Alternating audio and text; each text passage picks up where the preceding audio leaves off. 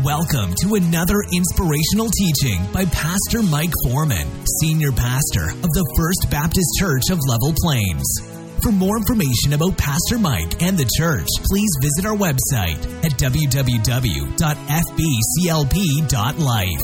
Let's join Pastor Mike now as he shares from God's Word. Amen.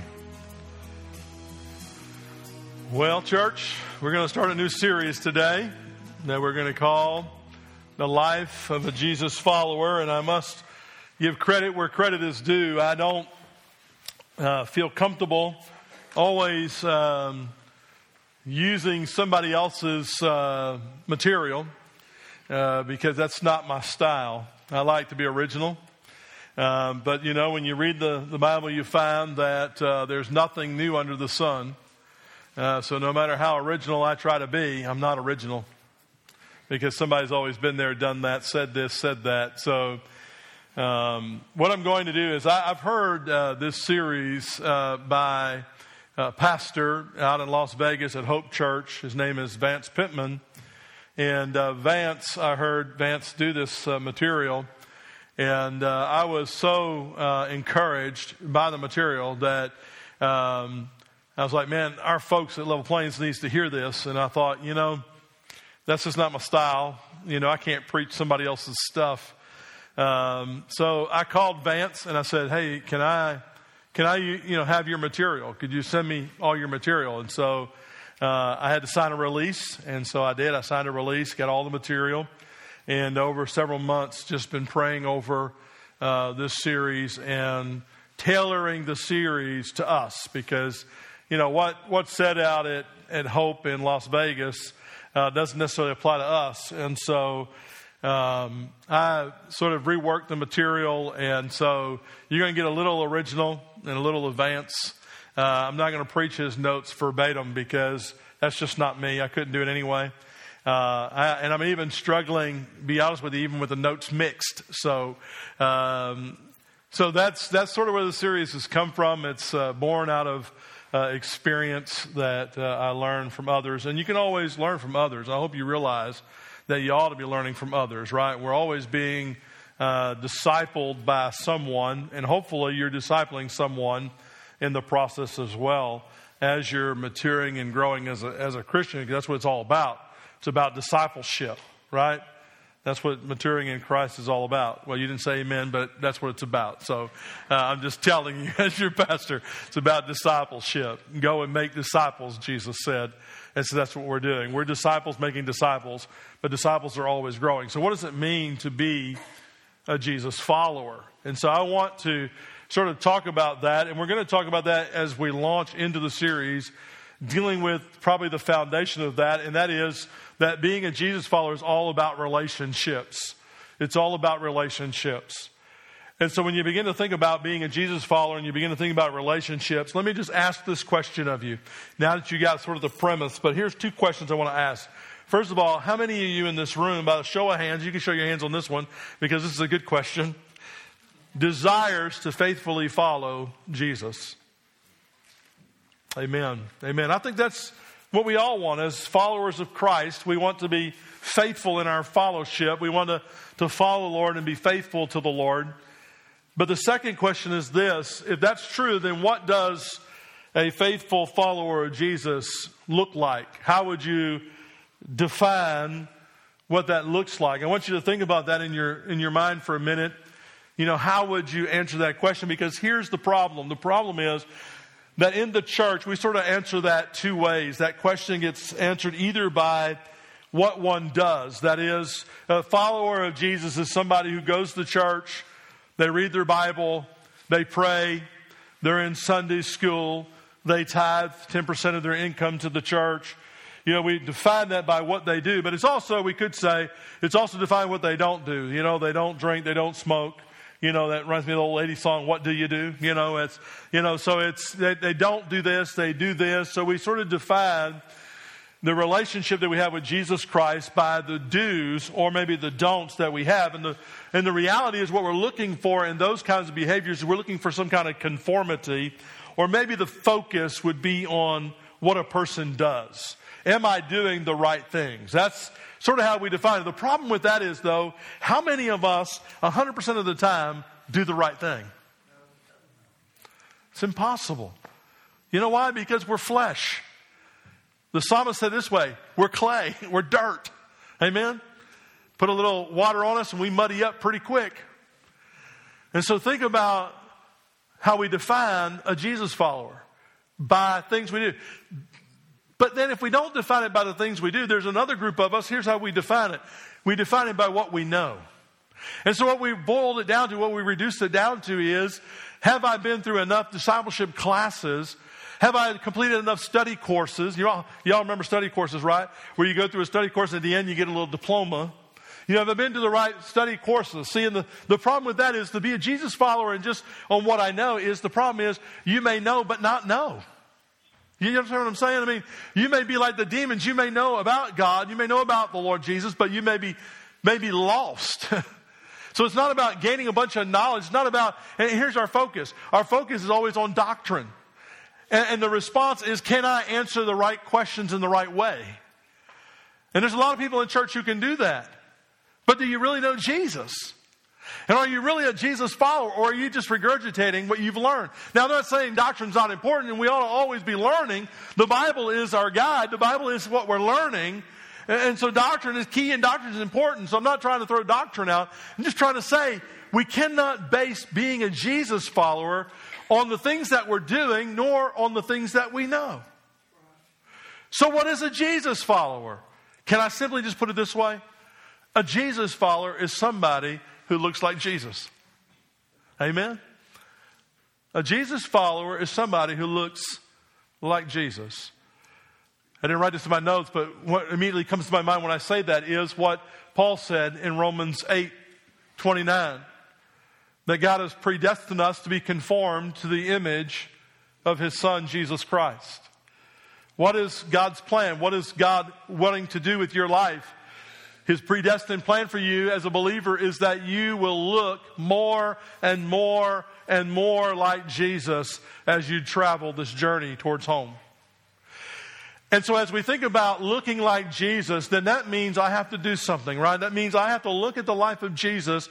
And as I look at the life of Jesus, that is what I ought to be looking at in my own life. Does my life mirror his life? Is my life like Jesus? Now, don't get all bent out of shape and worried, okay? Because we're not asking you today to say, I'm going to look at Jesus I'm going to start doing everything Jesus did. That's not what I'm going to ask you to do today. What I'm going to ask you is, is Jesus living his life in and through you? And just hold on to that truth for a minute. But the reason why we look at Jesus' life is because of the text I used at the very beginning on the slide, and that is in Luke's Gospel, chapter 6, verse 40. The Lord Jesus Christ is really talking about there in a negative sense. That whole text is negative. He's saying, do not judge your brother. He talks about judgment. And he sort of ends that little, that little part. He starts in verse 37, don't judge. He gets down to the last part and says, how can you tell your brother, you know, I'm going to remove the speck from your eye when I got a log in my own eye? And right crunched in the middle of that is, what teacher are you listening to? As a, as a follower of Jesus Christ, where are you getting your information? And when Jesus says this, a disciple is not above his teacher. That is, don't ever think that we can rise above those who are leading us. But then he says this, notice he says, but everyone who is perfectly trained will be like his teacher. That's the goal of discipleship. The goal of discipleship is that I want to disciple others so they will be like the teacher. Now, not me, ultimately the teacher, but the Lord Jesus Christ, who's the ultimate teacher. Amen? So if I look at the life of Jesus and I pattern my life after the life of Jesus Christ and I learn from him, then I'll be like him. Amen? So what I need to do is I need to set out and begin to study the Gospels. Because that's after all where Jesus, you know, demonstrated his life. That's where he lived his life, right? And what you'll find is if you take the Gospels, you, you boil the Gospels down, or if you want to cut the, the Gospels into sections, I don't encourage you to do that, by the way. Don't take scissors and literally cut your Bible.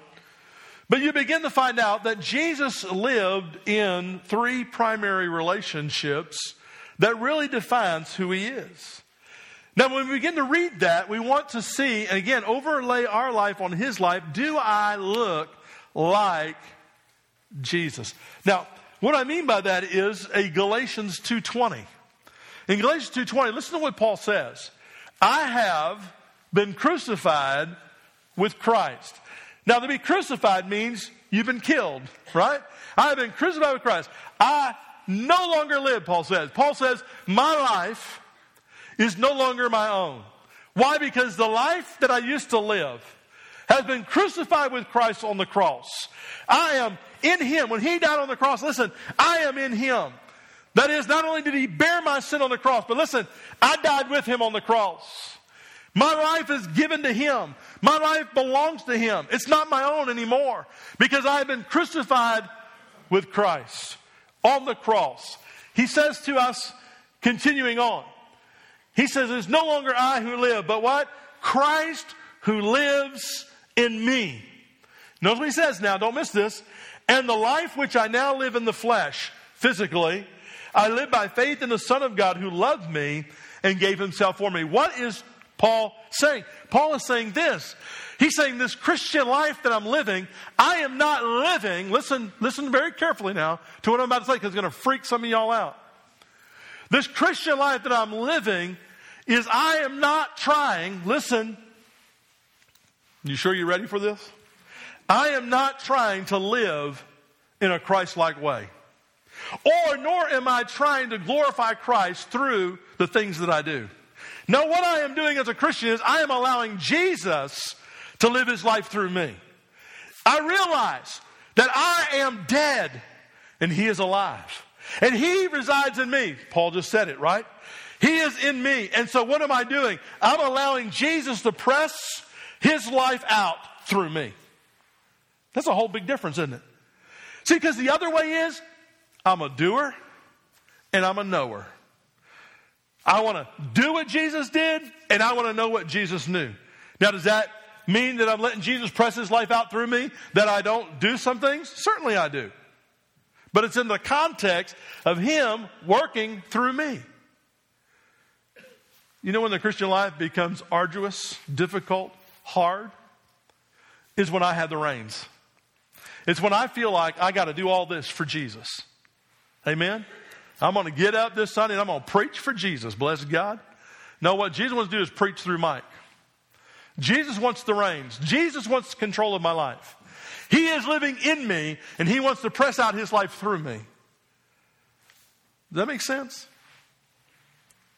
It's a little different than saying, I'm going to do all these things, I'm going to go to church, do all these great works, I'm going to do all these things, and I'm going to know this truth. Now, what Jesus is trying to do is live his life through you. And you know what happens when Jesus lives his life through you?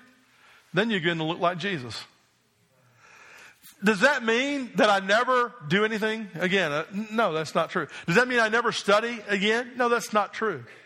But it sure does help me to understand that when I'm doing something, I want it to be Jesus pressing through me. Let me give you an example of that.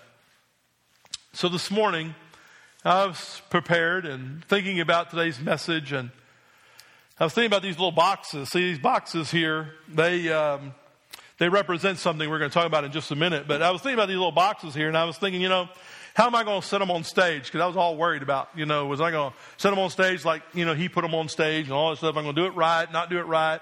You know, I was kind of worried about my illustration because illustrations always seem to go bad for me. I don't know why, they just don't always go well. And so I was worried about the illustration. And so this morning I was praying and I was preparing these boxes to put on stage. And, and it was like the Lord spoke to me. Ed, you, you ever, you know, you, you of your last, you know, minute things, you're getting ready for your sermon and God just speaks. And it was like God spoke to me. And I'm not saying he spoke in an audible voice, but the Spirit of God, I believe, spoke to my heart and said, just stack them on stage. And I'm going to tell you why I did it that way in a minute and why I think he told me to do that. So Jesus is pressing his life out through me. So, so the sermon is not, hopefully my sermon, it's the Word of God being pressed out through my life to you. Does that make sense? And that's what we want. I don't want to be up here preaching in my strength because listen, I'm nobody. I am absolutely nobody. Okay? I'm some Yankee that God brought into the faith, saved me, brought me, moved me to Alabama. Well, actually moved me to Mississippi first, and called me while I was in Mississippi to stay south and preach. Now, does that make any sense? Doesn't make any sense but it does to God. Why? Because He in me wants to press out His life. And this is how He's chosen to do that in this season of my life. The pastor, First Baptist Church Level Plains in the South. south, south. Amen. So he wants to live. Ian Thomas, Major Ian Thomas said this The Christian life is nothing less than the life which Jesus lived, lived out now by him in you. Jesus living his life through us. So, what did his life look like? How do I know if that's happening? How do I know if Jesus is pressing his life out in my life? It's not because I say, I'm going to I'm to be living a Christ like way or I'm going to do all these things for Jesus. No, I begin to see his life in my life. I begin to see the things that he did pressing out through my life. So, when I, I told you at the beginning, it's all about relationships. So when you look at Jesus, his primary relationship, what do you think it was? His number one relationship, if you take all the Gospels, boil them down, what was his number one relationship? Well, it was his relationship with the Father. Think about that for a minute. Jesus, everything he did, listen, Jesus, everything he did was connected to the Father. You know what that means? God, the Father, was working in the Son to press out his life in the Son. And the Son, what does he do? He says, I and the Father are one. They said, Show us the Father, and that'll be enough. He said, How long have I been with you? You've seen me, you've seen the Father. Right?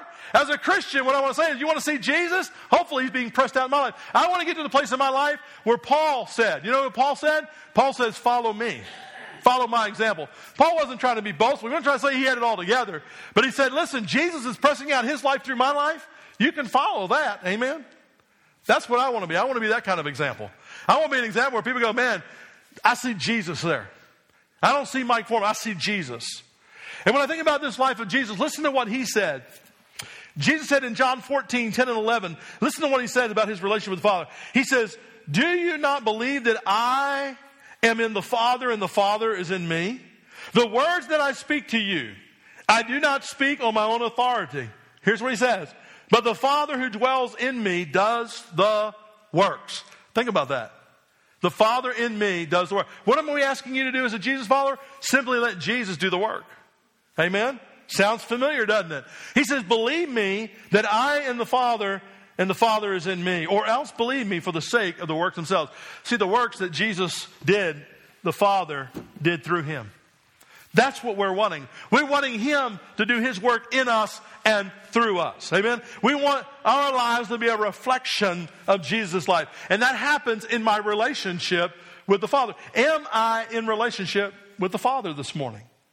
Do I have this desire to spend time with Him? Do I have this prayer time and this study time in the Word? Not because it's what I'm doing, but as Jesus presses His life out of me, guess what He's going to do? He's going to draw attention to the Father in your life. Why? Because that's exactly what He came to do to reconcile you to, to the Father, that you would have a relationship with the Father. Amen? He would, he would define for us eternal life. In John 17, 3, he says, and this is eternal life, that you may, what? That you may know the only one and true God and Jesus Christ whom he sent. That's eternal life. What is it that Jesus' life looked like? Was a relationship and intimacy with the Father. What is my life going to look like if I'm walking with Jesus and He is pressing His life out through my life? I'm going to have intimacy with the Father. Does that make sense? It should make sense. Henry Blackaby said this he says a love relationship with God is more important than any single factor in your life. Are you in a love relationship with the Father? That's where Jesus was. That, that listen, that's where Jesus was, right? That was the listen, that was number one on purpose. That's the priority. The priority is the Father. But you know what? It's also the foundation, isn't it? Nothing else in the Christian life makes sense. Nothing else makes sense without a relationship with the Father.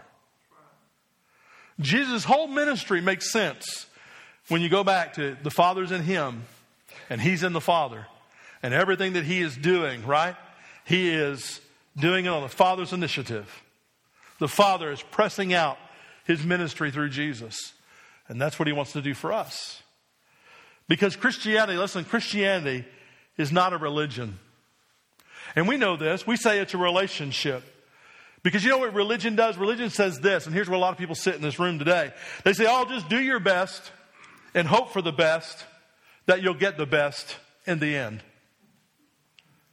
Let me tell you something that's faulty thinking. Because Christianity says, and Jesus says it best, there's nothing that you nor I can do. It's what God has already done and what God Himself does in us and through us. Religion is just a cheap counterfeit. And people are flocking to religion because it's about what I do and about what I know. The Christianity is about my surrender. It's about realizing I am nothing, He is everything. It's about realizing I have been crucified with Christ. I no longer live. My life is not my own. I have no rights to my life. But it's Jesus who is living in me. That is, He is pressing in and through me His life. Think about it this way What is a marriage?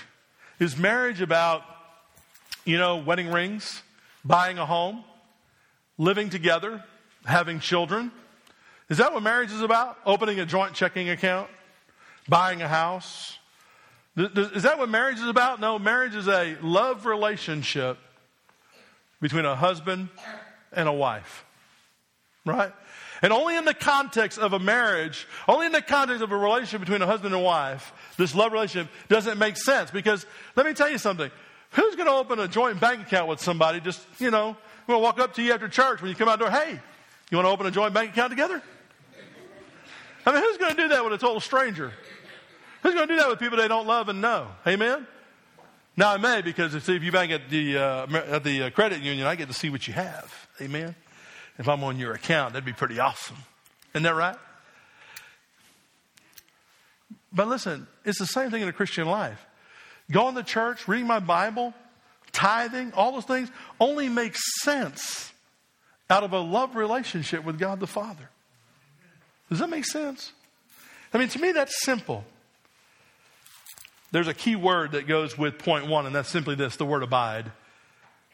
Do we abide? Jesus said in John 15, 5, I'm the vine, you're the branches. He who abides in me, here it is, and I in him, he does what he bears much fruit, for without me you can do nothing.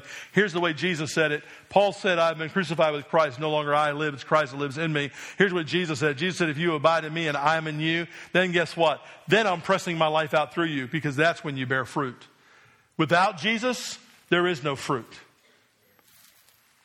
So, the first obvious evidence of being a follower of Jesus is Am I abiding in Him? Am I abiding just as He abided in the Father? But there's a second relationship. The second relationship that you see with Jesus is this relationship with His disciples. Do you remember the disciples, the, that ragamuffin group of guys? Do you remember them? Those fishermen, tax collector? You remember those guys? Jesus had a relationship with those guys. And you know what's interesting about his relationship with these guys? That no matter how dumb they acted, no matter how foolish they said things or did things, he never left them. He stayed with them. He walked with them. And you know, the, the interesting thing about them is, is that after they were called, you know, they got to see him perform his first miracle, turning water into wine at a wedding. They were with him when he fed the 5,000, when he fed the 4,000. They were with him when the waves were crashing against the boat and they were worried for their life. Do you not care that we're going to die? They said, and then crazy. And, and they were there when Peter stepped out of the boat when Jesus was strutting across the sea. And he got out and he met Jesus, and his faith got weak. And he got his eyes off Jesus, and he put his eyes on the boisterous wind and sea, and he began to sink. They saw all of that. But Jesus lived his life in relationship to his disciples. We would say that is those who are his friends. Listen to what Jesus said, John 15, 15.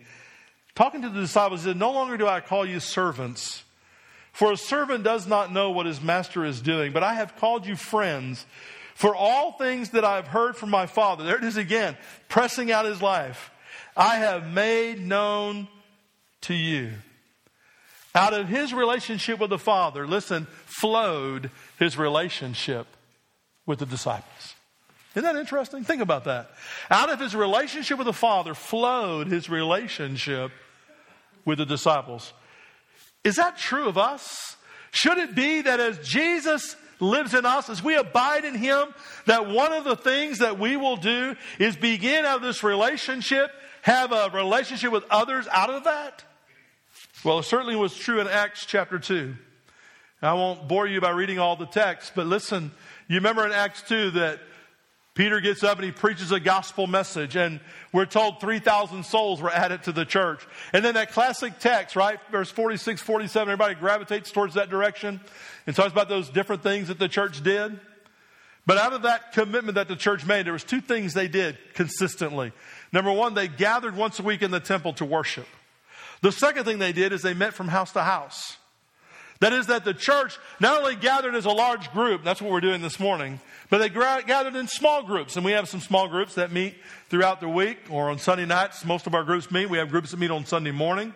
And so notice that out of the relationship of being born again, out of this relationship by which God, remember the Bible says God added to the church that day 3,000. God saved them. Out of that relationship with the Father, stemmed this relationship with each other. That makes sense. That makes sense. You know what the key word there is? Connect. I want to connect. In my life as a Jesus follower, am I in connection with other believers? Because here, I'm going to tell you something. Listen, loud and clear. Listen loud and clear. Coming to church is not about religious duty. Well, we know this to be the case because there's a lot of people not coming to church. Amen. Maybe if we made it about religious duty, we'd have more people in the pews. Maybe we'd have more of our own members showing up to church on Sunday morning. But that's not what it's about. It's not about saying, hey, this is religious duty. You have to show up at church. You know, yeah, the Bible commands, do not forsake the assembling yourselves together is the habit of some. There's some together the habit, ain't going to come. But I think the reason why is they're not abiding. Because listen, if I'm abiding, John, out of my relationship, Jesus Christ, well, you know what flows? My connection to you. My desire to be at church flows. Why? Because you know what thing I knew about Jesus? Jesus loves his own. And Jesus wanted to spend time with his own. Amen? You know, I, I love the disciples because I find in there a bunch of guys who are imperfect, and I'm very imperfect. I, I can relate with Peter. You know, I can sleep while Jesus is praying. That's pretty easy to do. So I can relate to that. But you know, that same Peter was the guy that Jesus pulled aside with two other guys and took him up on the mount, and they got to see a most glorious sight. You know, that same Peter is the one that Jesus made breakfast for. Oh, yeah, he made it for the other guys. But then he had a conversation with Peter, and he said, Peter, do you love me? You know, Jesus was intimate. Jesus desired to be with his people. And it's that same Lord Jesus that on the road to Damascus, when Paul was confronted by Jesus and he was saved and he was sent on mission, it was that same Jesus that said to, said to Paul, Why are you persecuting me? You mess with this church, you mess with Jesus. Amen? It's something about this relationship that out of my relationship with Him comes my relationship with you. And in the context of something else, if it's just religious duty, no wonder people stay at home. No wonder we don't find joy when we get together. Because this is supposed to be joyous. This is supposed to be what we look forward to every week. Be able to spend some time together. Jesus said this in John 15, 12. You realize we're going there a lot, right? Because it's in abiding that all these things flow out. He said in John 15, 12, This is my commandment that you love one another as I have loved you. Am I loving you as Jesus loved you? It's not because I'm trying. Amen. It should be because Jesus is pressing his life out through my life, and therefore, out of the result of that, I'm loving you. Amen. The second obvious evidence, then, of being a Jesus follower is that I'm in a loving relationship with others, specifically my brothers and sisters in the church. God the Father is the foundation before anything else, but then I'm loving each other. But then Jesus had a relationship with other people. Did you know that? Jesus said in Luke 19:10, he said, For the Son of Man has come to seek and to save that which is lost. Jesus had a relationship with the world. Think about that. with the world. I think of people like Nicodemus, who came to Jesus by night, and Jesus gave him the gospel. I, think of the woman at the well, where Jesus said, I must, I have need to pass through Samaria. He knew he was going to meet her at the well. I think of that little short guy, Zacchaeus, that climbed a tree in order to see Jesus through the crowd. And Jesus would stop and he would say, Come down, Zacchaeus. You know what he said? Go home and fix me lunch? No, he said, For today I have need to go to your house. I think of the mission of Jesus Christ, and I think that his mission was to bring reconciliation between us and God. Because nothing that we could do would reconcile us, only his death, burial, and his resurrection. He is the only sacrifice that God would accept.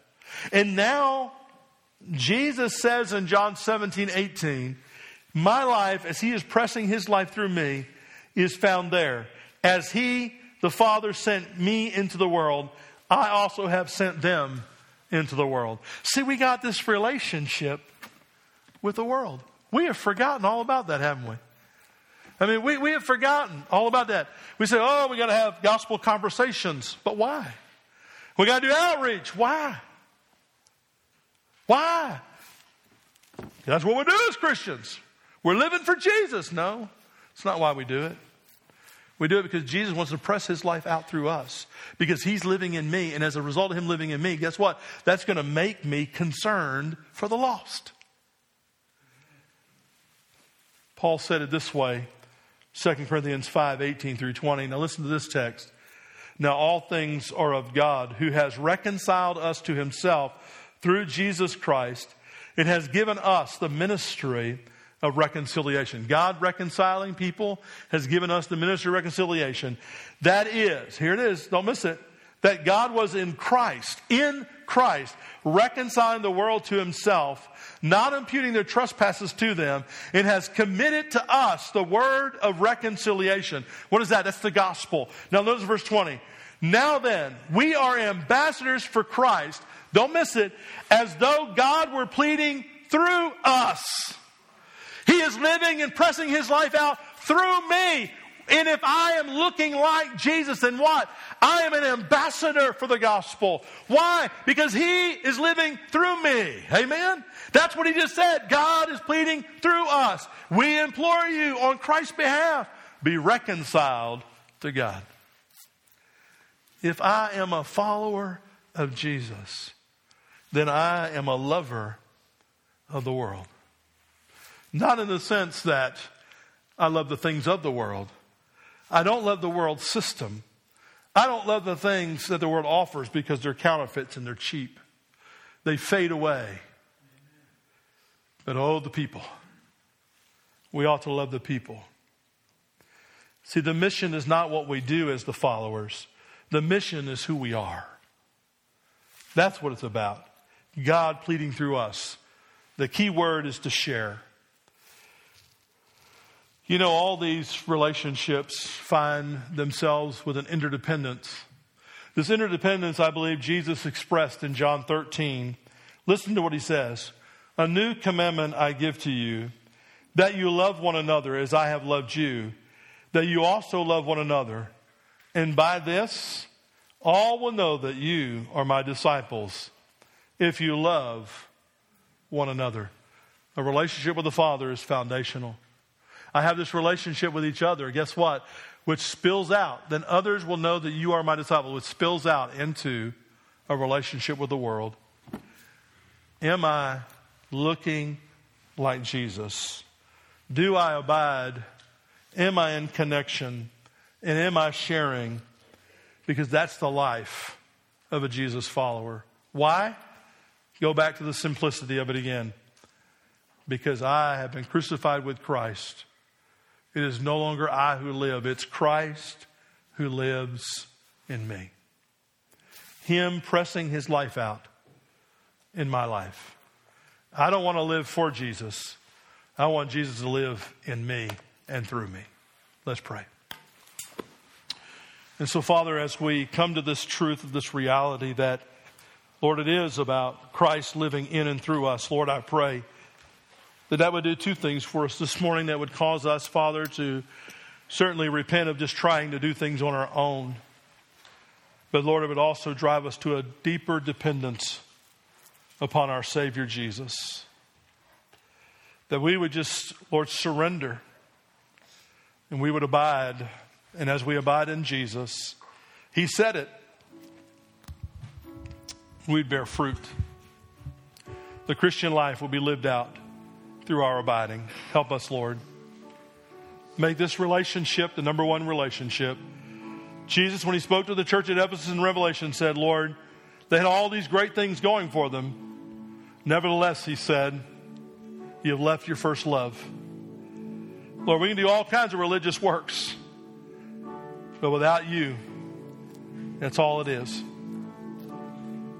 So, Lord, help us to surrender that you would live your life in and through us, that people would see Christ in us, the hope of glory.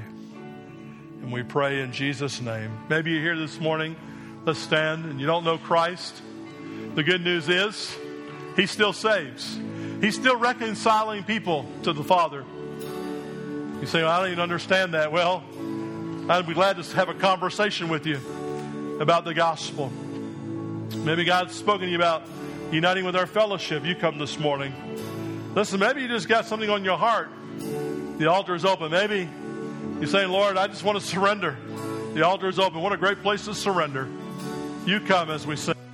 Thank you for listening today. And remember, you can find more information about Pastor Mike and the church at our website, www.fbclp.life.